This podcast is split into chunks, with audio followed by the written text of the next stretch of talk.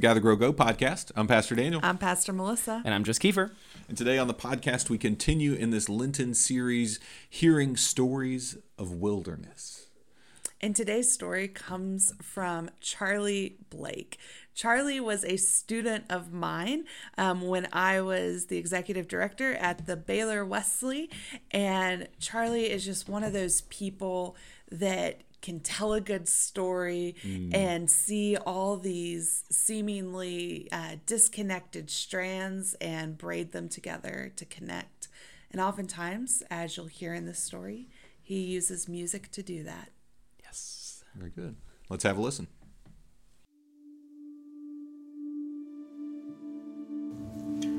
If you're listening to this, I wanted to let you know that you and I, we're pretty spoiled. We live in the 21st century, unless you're listening to this in 2100, which I admit would be pretty cool. Have they restarted the Texas Texas A&M game yet? I guess I'm getting off topic here. Today in your pocket most likely is a device which can stream nearly every piece of music ever written for free, as long as you're willing to slog through those annoying Spotify ads and well, you can afford the phone and the phone plan. You're probably using that device to listen to this very podcast. I bet you've got playlists for different times of day, or if you're like me, you just listen to random genres and let the algorithm, you know, the recommended stuff decide for you.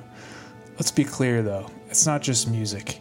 You've got access to nearly the sum total of human knowledge. You can fly yourself to New Zealand or my studio apartment in Austin using Google Maps and Street View. When the eclipse happened a few years ago, you could actually watch that happen live over and over again, all from your IKEA desk chair, while you ate chips and green sauce HEB delivered to you that morning.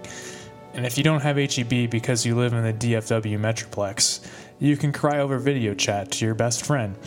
Except I've heard there's one in Cleburne, so I guess that counts. Near the end of Lent last year, I went with a Catholic friend of mine to a Tenebrae service for the first time in Austin at a church called St. Louis, King of France. Tenebrae is kind of a Holy Week preseason game, for lack of a better word. Over the course of the service, a series of candles is extinguished one by one until the place is in complete darkness.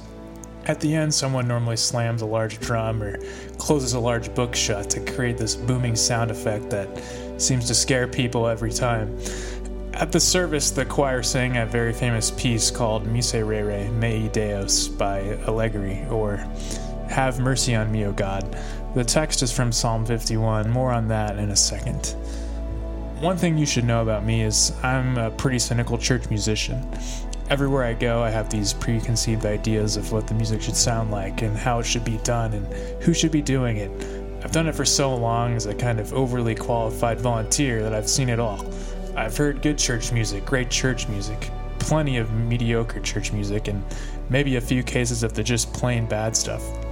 I've really done as much as a volunteer could probably do by the age of 25. I've subbed for some folks on piano for services, done a few choir accompanist gigs, Taizé, praise band keyboard player, singing bass in the choir, improv piano, wrote some music, you name it. But for the last few years, I'll be honest with you, it hasn't been a huge priority for me. I haven't really touched my keyboard as much or written much new music. When the choir I'm a part of toured Italy one summer and sang at the Vatican with the Pope in attendance, I just decided I didn't want to go. I ended up accompanying a youth choir anyway and making it back to fill in for our organist who was gone in Italy. And I pulled some strings to get from Arkansas to Austin in one day to do that, but that's besides the point music has just not been a huge thing for me recently as it has been in the past, and maybe you find that depressing, but hold on because we're definitely going somewhere with this. So I'm at this Tenebrae service with 100 to 200 other people listening to the Miserere in a fairly dim light. Now, the Miserere has a really insane history. Written in the 17th century by Gregorio Allegri, it kept a shroud of secrecy because for centuries it was exclusively sung by a select group at the Sistine Chapel. No one else had access to the music itself. In fact, some think that the church literally banned people from transcribing it or writing it down by ear. You would think, given that fact, that it would be this finely tuned, immutable object. But you'd be wrong. If you've ever seen a piece of music, this piece wasn't completely written out, like how you would see the Moonlight Sonata, each individual note on the page. Instead, it was really only a guide, closer to a jazz chart, really It had notes written out, yes, but for parts of the piece, it was just blank. Imagine going to the Sistine Chapel and there's part of the wall where something should be, but it's just missing. The musicians were given liberty to alter that blank with what they saw fit.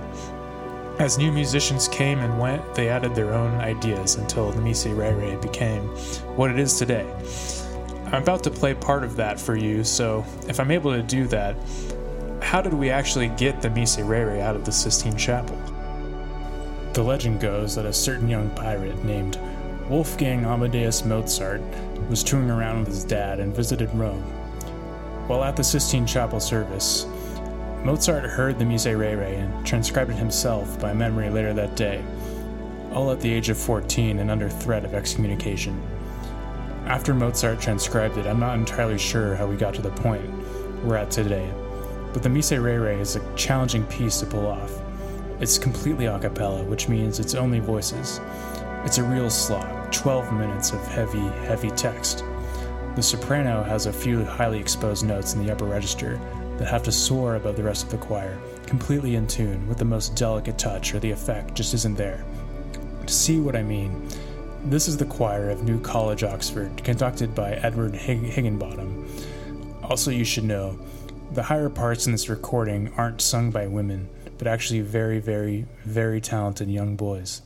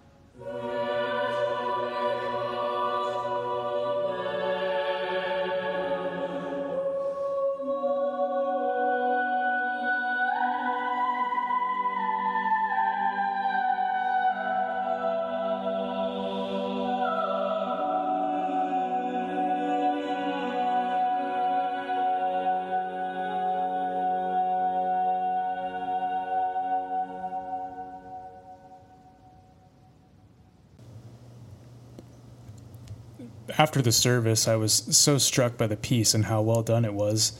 I tracked down the choir director like some kind of crazed fan and thanked him for the music. I remember literally telling him it might have been one of the single best pieces of music I had ever heard, as in, not just the piece, but his choir singing it specifically. Every time I hear truly great music, I really struggle to define why it's great. Is it the harmony or the melody? Is it the musicians? Is it the atmosphere? Or am I just being manipulated to think it's great when it actually isn't? Have I just heard it too many times and now I'm desensitized?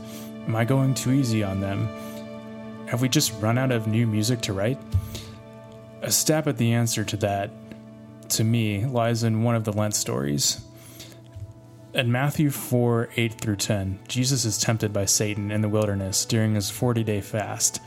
There's the stones to bread story and asking Jesus to skydive off the temple, and then the story I really wanted to highlight. Again, the devil took him to a very high mountain and showed him all the kingdoms of the world and their splendor. And he said to him, All these I will give you if you will fall down and worship me. Jesus said to him, Away with you, Satan, for it is written, Worship the Lord your God and serve only him. I think there's a tendency here for us to take Jesus and make him this abstract academic concept, like you're reading about him in an English literature class. You know, what does Satan really mean by the kingdoms? Isn't this whole thing kind of like Israel wandering through the desert? So let's write you into the story. Again, the devil put a virtual reality headset on you, launched Google Earth, and showed you all the kingdoms of the world, all the places you could go, all the sounds you could hear, and all the people you could meet, and all the food you could eat, all of the stuff you could get from Amazon Prime, all the shows you could watch. You could be at every concert ever for free, all the time, no questions asked. I'll give you all of this if you fall down and worship me. I know I've thrown a lot at you, how tech has spoiled us, how I've gotten pretty cynical, what makes music great, Jesus in the wilderness. So let me attempt to put all of this together. My point is this the thing that makes Miserere great isn't really the object itself. It's not the fact that I get to consume it, that the music goes in and out of me like some kind of digestive tract. It isn't really all about the harmony or melody, really, though great musicians do understand how to use it. Every day they build on something together we are all creating, the great collective symphony we call music. They take, they steal like Mozart did, but in the end, they create something greater than the sum of its parts. They allow change to happen, while learning from those who have come before. Each new movement builds on top of the one that came before it, just like the Miserere. The Miserere could have died in the Sistine Chapel, but today it lives on. The reason I've become so cynical about music is because I've really lost sight of who God is calling me and calling us to be. My theory is this Satan's gambit is a false choice. He offers all of the mountains of the world, but he doesn't offer you the chance to climb them. He offers you all of the kingdoms of the world, but he doesn't offer you the chance to build them. He offers endless consumption, but not endless creation.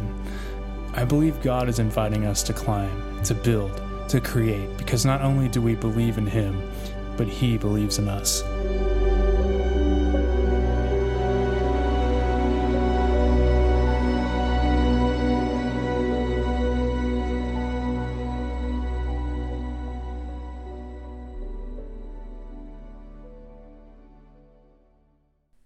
Knew all this when I asked Charlie to like speak that he's so good at like seeing these different pieces of his faith and of his life and then bringing it all together to um, see where the connection lies.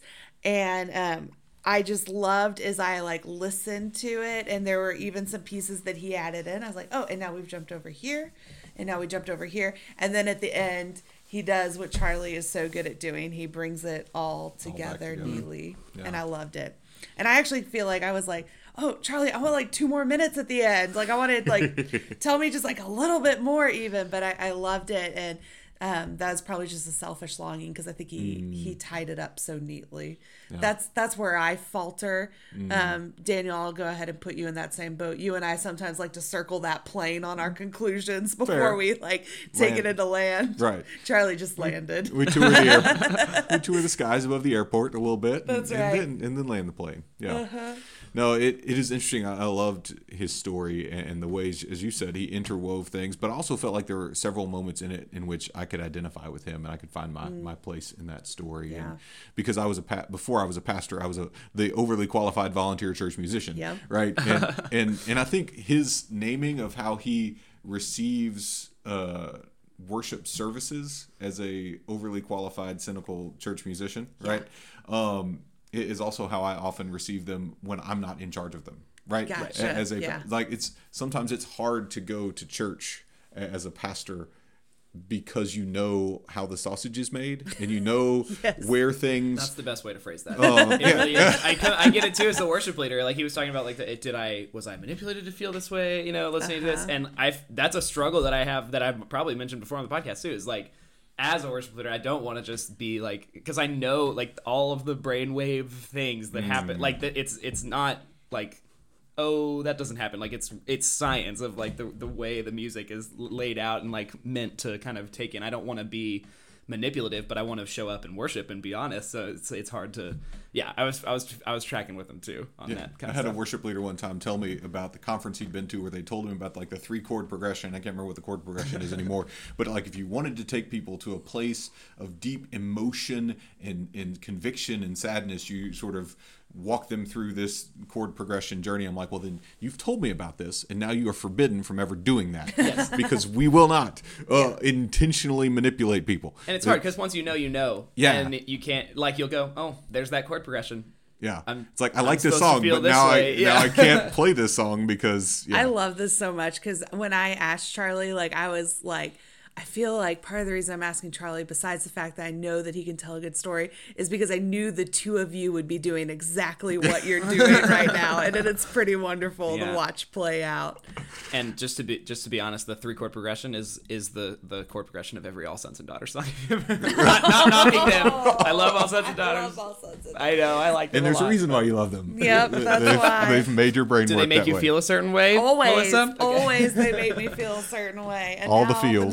Magic is gone. No, Yeah. I still will love their music. Yeah. But I loved, um, I loved his like tie-in of like you can go anywhere in Goo- with Google Earth, like you could Yeah. hop down in all these places, and how like something like our internet can tie to uh, the devil in the wilderness with Jesus. Like I was like, this is so wonderful, Yeah. but it's also so true, and like to me that was the um, beauty of of um, of Lent is that we can be offered through the distractions of our life um, you know fill in the blank on whatever those are. Um, we can distract ourselves to where we don't ever actually experience something real. Right. i actually was i'm listening to a book right now on audible and and it uh, trevor noah lays out this idea that like if we were to just like um, if we were to add up all the scrolling that we do all the like little articles we read on um, facebook or instagram or twitter or internet searches or whatever like over the course of the year you've read a lot of books if you've put all that together but at the end of the year if that's all you did you didn't actually read a book Right. and to me, that's what Charlie was hitting at. And I think it's so true of like, we can either act like we've done all these spiritual things and we can tick all these things off, or we can actually ex- allow the experience to impact us. We can allow the misery to get under our skin and hit our soul where we are. Well, and the thing I loved is, you know, he began by, by laying out the Spotify. Um, you know, you can listen to any music library in the world, right? Right. And, and those, and he named the algorithms, and the algorithms work like we we know you've intentionally listened to these things, and we know people who intentionally listen to these things also listen to these other things. So it kind of creates this world for you. And and he didn't, you know, as the cynical church musician, Mm-hmm. right? Who, from what he seemed to describe, had primarily existed in Protestant circles, right? Yeah. He didn't find that true, powerful presence music moment within the standard stuff produced by his algorithm, Right. Right within the.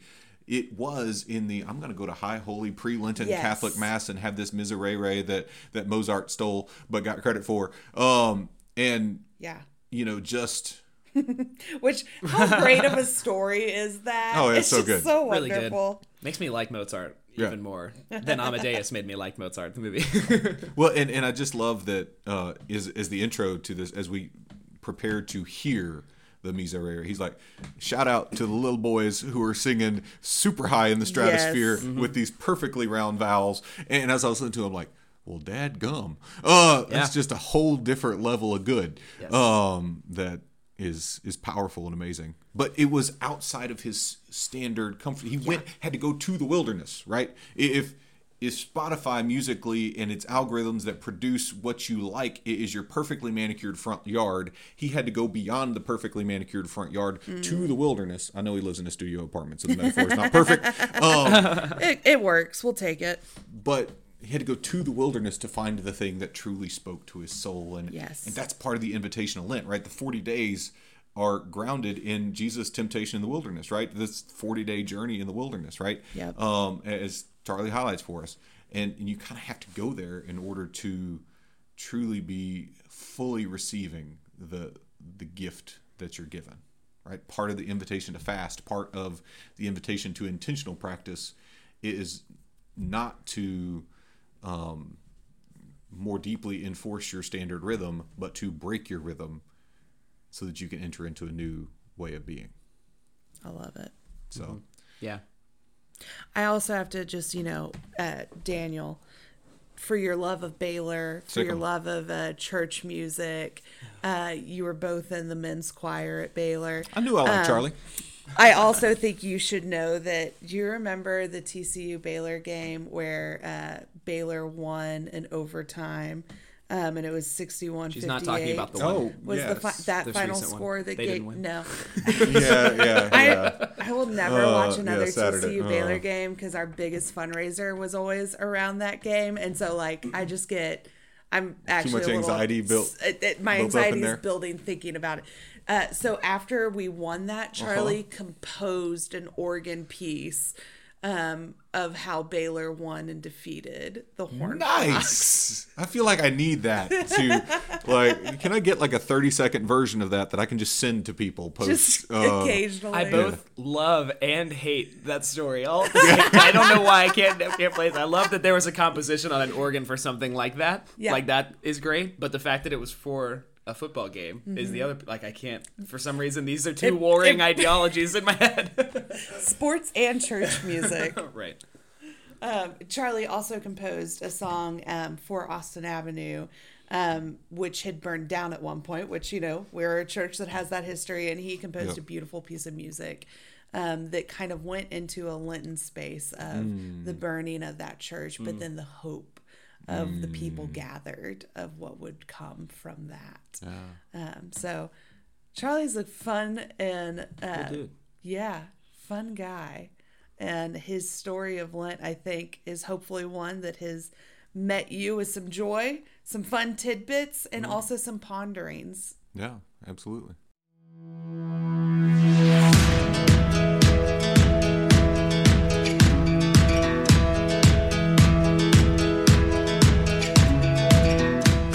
Thank you for joining us today on the Gather Grow Go podcast. I'm Pastor Daniel. I'm Pastor Melissa. I'm just Kiefer. And again, if this story and these stories of Lent that we've been hearing so far are speaking to you um, like they're speaking to us, then we would invite you to copy the link, post it on Facebook, share it around, um, get other people to listen to the to these stories because um, they, they really are wonderful, as you know, and as we've been talking about. And we just want as many people to listen to them and join in this conversation this Lent as possible. And now that we have gathered together, I want to give you an invitation to grow. May your invitation to grow this week take you into the wilderness, take you beyond your standard rhythms, take you into this true season of Lent, outside of your algorithms, outside of your perfectly manicured life, and into the new thing that God is trying to do in you and in the community that surrounds you. May you be willing to take that daring first step into the unknown. That's your invitation. And now go.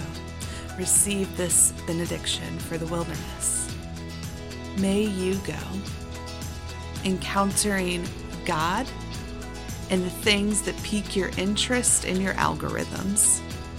May you go encountering Christ as the one inviting you to experience life and not just watch it scroll by on a screen.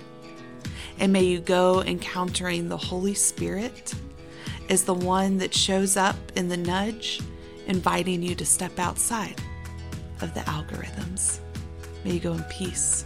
Amen. Amen.